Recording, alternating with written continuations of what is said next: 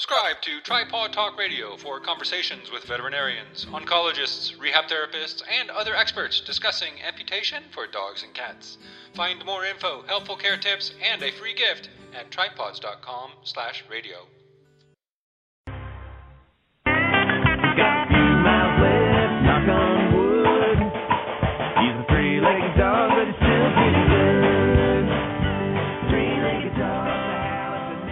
Thank you for tuning in to Tripawd Talk Radio, where we're spreading the word that it's better to hop on three legs than limp on four.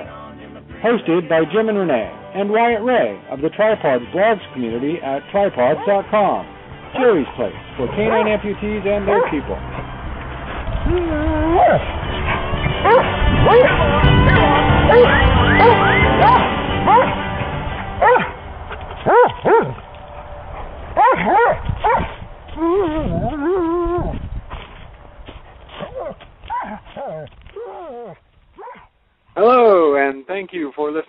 Tripawd Talk Radio. Today is Saturday, March 26, 2011, and we have two special guest Tripawds members on the line. Joining us from Maine are the owner of Agile Cow Dog Maggie, aka Tracy, and Gina, who is owned by various Jack Russell Terriers. Maggie had her rear left leg amputated due to soft tissue sarcoma on October 20th, 2009. And Gina is a licensed veterinary technician with 20 years of experience working in the holistic vet field for the past nine. We'll be discussing Maggie's canine cancer treatment options and homeopathic vet care in general. So call 310-388-9739 with your questions or join us in the live chat at tripod.com slash chat. Tracy and Gina, welcome to the show. Thank you. Thank you, Jim and Renee. Okay, and thank you. We're so glad you're here today. Um, we'll start with you, uh, Tracy. Um, why don't you tell us a little bit about Maggie and um, what her life was like before she became a tripod? Um, for those uh, of our uh, listeners who aren't familiar with Maggie, um, we'd love to, to hear a little bit about her uh, incredible background as an agility dog. Well, prior to Maggie being amputated in 2009 of October, she was a very active dog. She we did a lot of hiking and we did ski joring in the winter, and she competed in agility from one and a half years old to almost nine. Um, I had all decided that I was going to continue doing agility with her after she got her championship, but as we all know, cancer took care of that. But she's doing well now. That is terrific. And um, when you say she's doing well, is she still doing uh, agility? What kind of uh, competitions does she do now, if any? Uh, she's been retired from what I call the big dog agility, but she now competes in rally obedience and also competes in Waggett Games, which is that one of the classes in Waggett Games is similar to agility. It's sort of like mini obstacles, like your cavalettis and hoops and things that that she can do. And she's also the poster child, the heart for the Heart Dog program. She's actually the one that inspired the owner of Waggett Training Center to um, start the Heart program for Waggett Games. That is terrific. We're so happy to hear because it's my understanding that uh, tripods are not allowed to compete in um, sanctioned agility events. Is that true? Well, it depends on the venue. In the venue that I did compete in, in NADAC, they are allowed in um, three classes, I think. But truthfully, I don't think it's really safe for Maggie to be weaving weave poles um, because they're only about 24 inches apart at speed. And Maggie's taller than a tunnel. A tunnel is 24 inches in diameter, and she's 25 and a half inches tall. So going at great speed with three legs is just not not safe in my opinion. That makes a lot of sense. That's something that that hadn't even occurred to us. That I can I can totally see that. So now with these Waggett games, um, they're creating um, specific events just for uh, physically challenged dogs. Well, it's not specific events. All the events are the same for any dog, except for the Heart Dog program is for the disabled dogs. And Mhm. so, for instance, Maggie doesn't have to do as many sits as a four-legged dog has to do. So she's um judged with the, the other disabled dogs, not with the four-legged dogs. Oh, cool. Okay, well, we'll, we'll look forward to following along with her uh, her competitions there. That sounds really neat. And uh, with all that in mind, um, when you first heard that Maggie was going to be a tripod, what did you think her life would be like when she lost her leg? well, that's a good question, Renee. But actually, um, I guess my first first thoughts about her life after amputation were pretty uneducated. I also didn't even find tripawds.com until about three months after. Um, I didn't realize what a life changing thing it would be for both her and I. Um, I was living in the moment, and that moment was causing her a severe amount of pain, and I just knew I had to fix the pain somehow. So I didn't look that far ahead. Mhm. And um, what did you what did you picture after she lost her leg and you saw how she was was getting around? Um, what kind of changes? What you say it was life changing. In what sense was it for you two? Well, like I said, I I I didn't look that far ahead, and I didn't know any other tripods other than one, and she was a small dog, and she could just fly right around like crazy, and I Maggie wasn't having those same effects, and um I guess I had to look at her, and I thought she was like you know the only dog in the world that was having a hard time with amputation until I joined tripods and realized that she was very common. Um, but it was really hard for me to look at her right after amputation, and thankfully Gina was there, and she had seen a lot of those types of surgeries and assured me that it went well and that she was doing fine or as to be expected. But of course, um, I kind of questioned that. Mhm. And and and why was that? Um, you say she was having a hard time. In in what sense? Uh, well, I just was, you know, what did I do to my dog? You know, my agility dog, my no longer agile dog. Um, it was really tough. Mhm. Do you think it was more tough for you than it was for her? Most definitely. Most definitely. And and what kinds of uh, things that you saw on tripods or, or heard about um, helped you overcome that? Well, the the biggest thing, like I said, was that I learned that I wasn't the only one in the world that had a dog that had a hard time after amputation, after the surgery. Um, she was really sick after surgery. About five days after, she went off her food and had a low grade fever. And after several trips back and forth to to local vet and the surgeon, they couldn't find what was wrong with her, why she wouldn't eat, why she had a fever. We switched her antibiotic antibiotics. That didn't work, and I just felt alone and like she was, like I said, the only dog on the planet that ever had a hard time after amputation. So tripods, unfortunately, like I said, I only found it three months later when I wished I had known about it in October. So, what's her life like now? Now that the the worst part is over and and it's it's been a long time now. Um, how would you describe her life as a tripod? Her life is fantastic now. Slowly and gradually, she's to the point of pretty much normal. Although she's retired, like I said, from agility competition and from ski joring, definitely. Um, like I said, I started competing with her in rally and then in new Waggett games. Um, so most times, I think she really feels like a normal dog. Um, she's up to about an hour of walking now, which is about a mile, and there's hills in there. Um, she gets lots of compliments from her competitor from our, my competitor friends on how happy and fantastic she looks.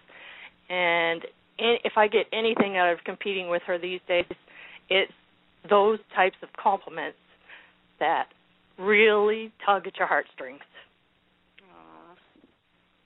and you have a lot to do with that because you are um, really dedicated to strengthening exercises and and balance games and things like that. Can you tell our listeners a little bit about um, what types of of uh, physical uh, activity you do with her to, to keep her strong and, and getting those compliments? Yeah, um, because of tripods. Um, basically, when I listened to Dr. Waldman's chat once once on live chat, um, she really kicked me in the butt, and her conversation about rehab and doing, um, you know, the cavalettis and the bouger board and the balance pad. And Maggie was already used to a lot of those things because of her agility training. So many of the props that I use now for PT work, such as the cavalettis and the bouger board, she was already used to. But you know, I didn't need to train it; she knew it. But I needed to teach her how to do it with three legs and with confidence. And with agility, balance is a big thing because you know, like moving on the seesaw, running at the seesaw and and banging it down, or running at speed over planks, or weaving through the poles. Uh, she, you know, knew balance, but she had to learn it on her three legs and get strong. Mhm. Do you think she had um, a, an easier time because of, of her background? Did that really help her out? I would say yes and no. Yes, because she was already clicker trained and trained to interact with objects and to, you know, throw me behaviors and to uh, get on things easily. Um, but the other part is that she's very fearful if she gets on slippery surfaces, on slippery floors, and and and that still holds true today. So my house is a patchwork of rugs over my hardwood floors, or if I'm in hotels that have slippery floors or whatever, she wears those uh, paws rubber boots on her back foot. Um, that's not anything that she's ever gotten uh, over. Yeah, that's a, a difficult thing to to work with. I we love the Pawz boots because you can carry them around. Um, anybody who hasn't seen them, go to our gear blog and look up Pawz p a w v. They're these little rubber boots. They look like balloons and they go on your dog's feet. They're um they're tiny enough to carry in your wallet, so you can always be prepared if you encounter some kind of slippery surface. Um, we love them too. Um, Yes, so tell I- me. Um, oh, go ahead, Tracy. I'm sorry. I, I was just going to say I carry them everywhere. They're in my car. They're in my purse. They're in my, her, Maggie's gear bag. They're everywhere. Yeah, same here, same here. Um, can you tell us a little bit about how your sister Gina's background um, helped you in, in managing Maggie's recovery? Oh my God, her background was invaluable because, like I said earlier, I felt like I was totally alone. And every time I made a, a trip to the vet when Maggie was sick after surgery, they just shrugged their shoulders and was like, "Well, we don't know why she's not eating, and we don't know why she has a fever, and let's try this different antibiotic. Let's try this nauseated, you know, nausea medication," and nothing worked. But with Gina's background in holistic medicine, we got her fever down with belladonna, a homeopathic remedy, and we also I also gave her a supplement called Parotid by Standard Process, and she would literally eat that out of my hand. And it the parotid is to clear all the chemicals out of one's system, and Maggie wouldn't. I had a hard time to get her to eat food, but she would readily eat those those tablets out of my hand. And with time, we got her fever down, and then she started eating again. But let me tell you, I was on the phone because Gina and I live such a far apart. I was on the phone with her constantly, and she was a dramatic help. I really don't know what I would have done without her. You're so lucky to have her. Um, I'd like to introduce Gina now. Um, Gina, can you uh, share a little bit about your background and um, what got you interested in the field of, of homeopathic veterinary medicine? Well, um, Renee, that that's a great question. Um, I studied animal science at the University of Maine, and after graduation in '89, I became a licensed vet tech. Um, I worked as a surgical nurse at a local vet office for about 15 years. Absolutely um, loved doing surgery, but uh, my uh, mind set on medicine was changing as I saw um animals just not do well with conventional medicine and it just discouraged me. I'm really sensitive to suffering. I'm sensitive to animals not feeling well. And little by little um my whole changed i my whole thought process changed. So about 9 years ago i changed to a holistic animal clinic. It was about a 3 hour move south for me. And um mostly the major reason why um, my mindset changed is i had a cat that was diagnosed at six years old with chronic renal failure, uh, so kidney failure. after a lot of conventional diagnostics and a really grave prognosis, um, he was actually given two weeks to two months to live by Angell Memorial Hospital in Boston. Um, I turned to holistic medicine, you know, not really having anywhere else to go. And I did a lot of my own personal research about mostly herbs back then and supplements. And finally, um, an owner of a pet store referred me to Dr. Charlie Loops, a veterinarian that practices homeopathic medicine. So after I reached him and did a lot of things for that kitty, he lived very comfortably for two more years, which is of course Oh what my gosh. alternative medicine. That is an incredible story. Wow. he he was an incredible cat. Oh my gosh. Tell, and tell our, our listeners a little bit about Dilly. Um, your uh, your Oh, dog. who Dilly's another really success story. Um, she again was treated by um, Dr. Charlie Loops. It was when I was still working in conventional medicine. Um, she had a swelling on her lip that would come and go, but unfortunately, she was kind of notorious for getting into porcupine quills. So I thought it was that. but one day I decided to do a little local and try to explore that area for the porcupine quill and lo and behold, when I opened it up, I realized that was not a quill. That was actually like fibrous tissue. I knew that was cancer. So I sent it in for biopsy, and sure enough, um, my worst nightmare, it came back um, as grade 2 mast cell cancer, which gives her about a 50% chance of survival if you're talking um, to the um, to the histiopaths. So uh, again, kind of stuck between a rock and a hard place. So um, went turned to Dr. Loops after my experience with my kitty, and uh, Dilly is still here, um, sleeping on her bed right now at 16 years old. Oh my gosh, that's wonderful. I was wondering how she was doing. That's terrific. Yes. Well, um, you, you've had these great success stories, and I know a lot of our listeners are really interested in, in homeopathy and um, holistic medicine, but it, it just seems so mysterious and overwhelming. Um, what are some ways that people can can take the mystery out of it, and and how can it be more accessible for someone like me? I, I mean, I have no idea where to start. Um, do you have books or, or websites that you recommend um, for beginners to check out? Sure. Um, homeopathics can seem mysterious. Um, it is an energy medicine, so it it works a lot with the energy of a body, like acupuncture does. So usually, when I compare it to acupuncture, people get a little more warm about it. Some people can even compare it to quantum physics because, again, it's about it's it's not about the substance anymore. It's about its vibration. So um, if you understand quantum phys- physics, you'll probably understand homeopathics. I don't claim to understand either very well.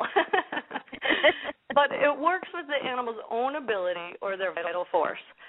So, um, for such a chronic disease as cancer, homeopathics should only be, be prescribed by a classical homeopathic veterinarian if you're looking at curing or at least palliating that cancer for a long life.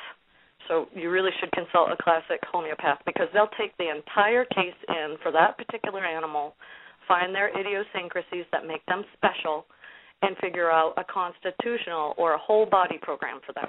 But in sudden illnesses like Maggie had with her fever or bee stings, acute pains, um, you can pick up a homeopathic kit. They and if you buy a you know a nice kit at a 30C, and 30C is the potency or strength. So if you buy a nice kit at 30C, then it usually comes with a cheat sheet. So that cheat sheet will say, you know, fever or cough or your type of cough. That cheat sheet is great and it can it should only be used and thought of for these acute things. 30C when I talk about that strength and potency, the reason why I recommend a 30C for people is because it works more broadly. So it works more like say if you're talking shooting guns, it works like birdshot does. So if you shoot, shoot birdshot, it kind of spatters. So you can hit a lot of things with birdshot, and it's not as powerful. But if you look at the higher potencies that homeopathics come in, like a 200C, they're more powerful, but they have to be prescribed more accurately because they have less of a spectrum, if that makes sense. So um, a 30C is really the best kit for a beginner or somebody that's just using it for these acute problems, and the higher potencies left to the homeopaths. Um, if you're looking to buy one of these nice kits, they they make emergency kits. Um, there's several websites out there. I do know that A numeral Z A2Z homeopathic dot com has nice kits and a, and beginners books too. Oh, that's really good to know. You've you've just explained so much because I, I I've heard, seen those 30C descriptions and and had no idea what that meant. So that's that's really really good to hear. Um, and and speaking of these kits and, and acute instances, um, when it comes to amputation recovery, what are some uh, common remedies that people can use to ease uh, pain from from surgery recovery? What would you recommend?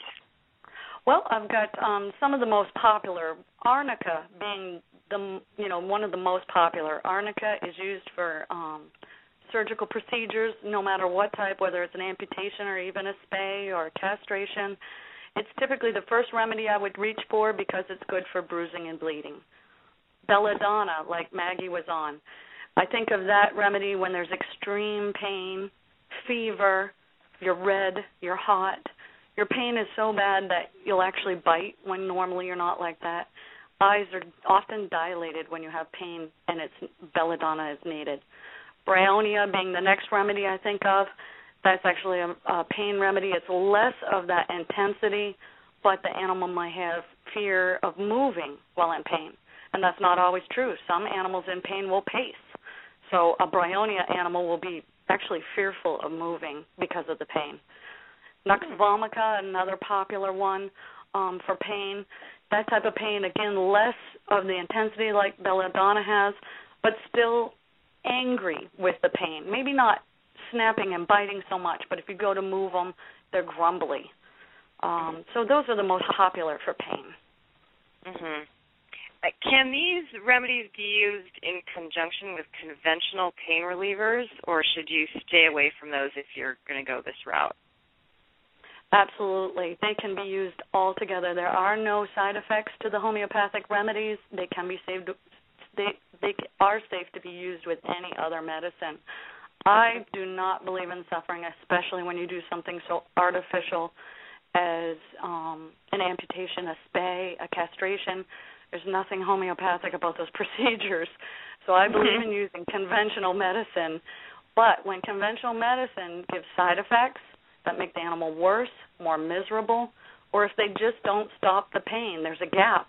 There's still a lot of pain. I find the correct homeopathic remedy to stop that pain and make the animal feel better, both physically and mentally. Maybe we could talk for a minute about Maggie's specific treatment options and how you came up with them and how you believe they're working. Well, we chose belladonna again. She had incredible pain before that amputation and that pain continued I believed after amputation. Um, not the same kind of pain, but she was still experiencing a lot of intense pain. And then, of course, the fever on top of it really pointed towards the belladonna. The parotid supplement that she's speaking about is famous for helping clear drugs. Um, so it it was pretty classic case. Can you spell that supplement for us? Yep, P A R O T I D parotid. Okay, good to know. And that's for pain? That one is actually to help clear the anesthesia and the drugs from the system to make them feel like they'll eat. Oh. It's that all is food- interesting. Yes.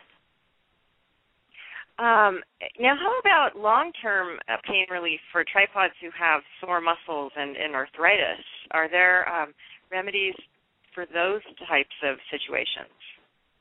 Absolutely. Um, chronic pain um, that may occur after an amputation, I would highly suggest using a classical homeopath that would take the entire case because they would take the case right from the beginning when the animal still had the cancer, still had the leg. Um, so they would be the most accurate at finding remedies that would fit that particular case. Um, you could use some of the ones I mentioned.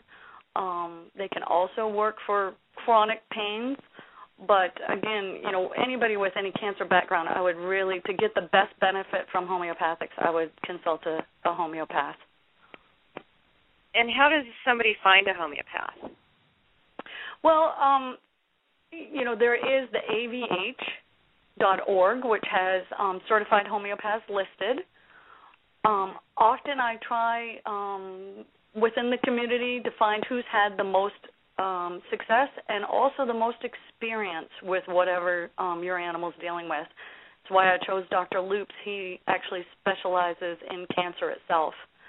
Um, he has a lot, a lot of experience. So the more experienced homeopath, the better.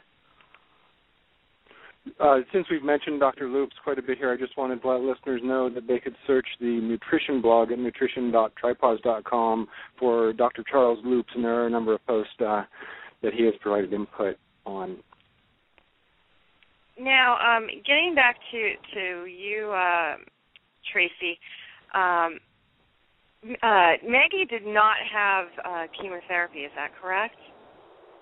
That's correct. No, she did not have chemotherapy. Um, we had a hard time figuring out what type of soft tissue sarcoma she had. Never did figure it out after many special stains.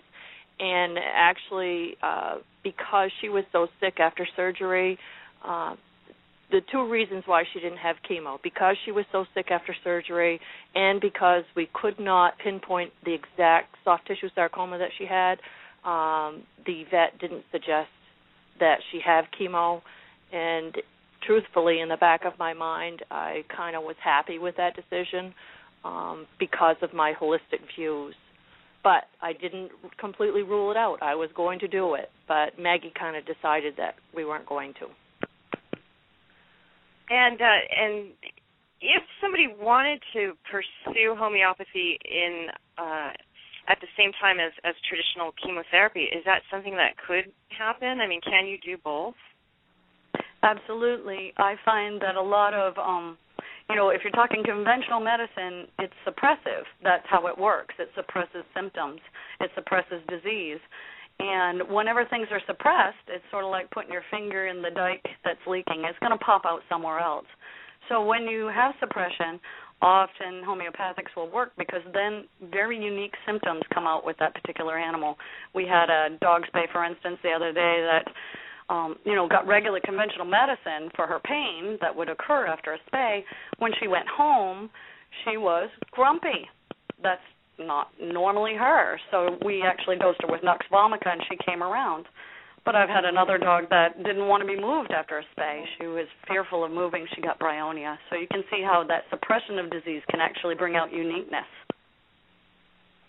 Yeah, that is really interesting because we see a lot of that with our members. Um, Gina, why don't you give your clinic a, a little plug real quick? Where do you work? I work at Animal Wellness Center for Dr. Judy Herman, and I continue my technician duties there, but we're also a holistic animal hospital that practices reduced vaccine protocols, whole food nutrition, and homeopathics. Terrific. What is the website address for them?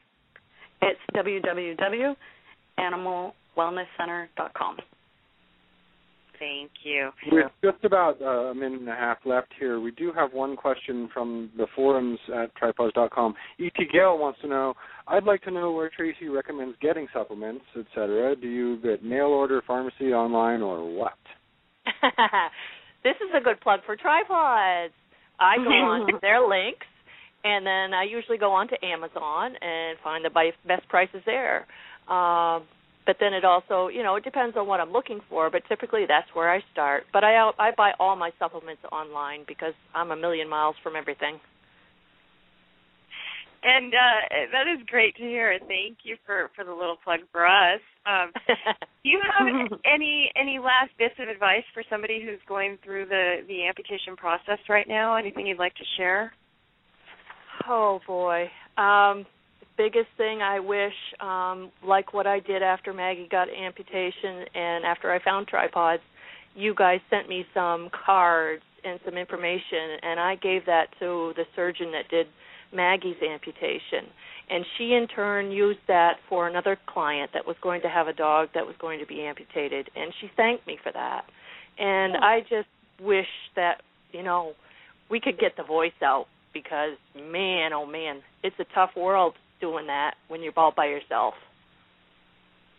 Well, that's our mission there at Tripawds, and we really want to thank you both. Our time is up here, and we will post this podcast live online. For more information about healthy dog diets and canine cancer supplements, please visit nutrition.tripawds.com or drop by the Eating Healthy discussion forum at tripawds.com slash forums. Thanks again for joining us, and we will see you online at tripawds.com. Thank you. Thank you. Thank you, guys. All right. You're welcome. Bye bye. Hanging in pain, gonna hang on to my three-legged dog. Until next time on Tripawd Talk Radio, learn more about canine amputation recovery and find the best gear for three-legged dogs at tripawds.com.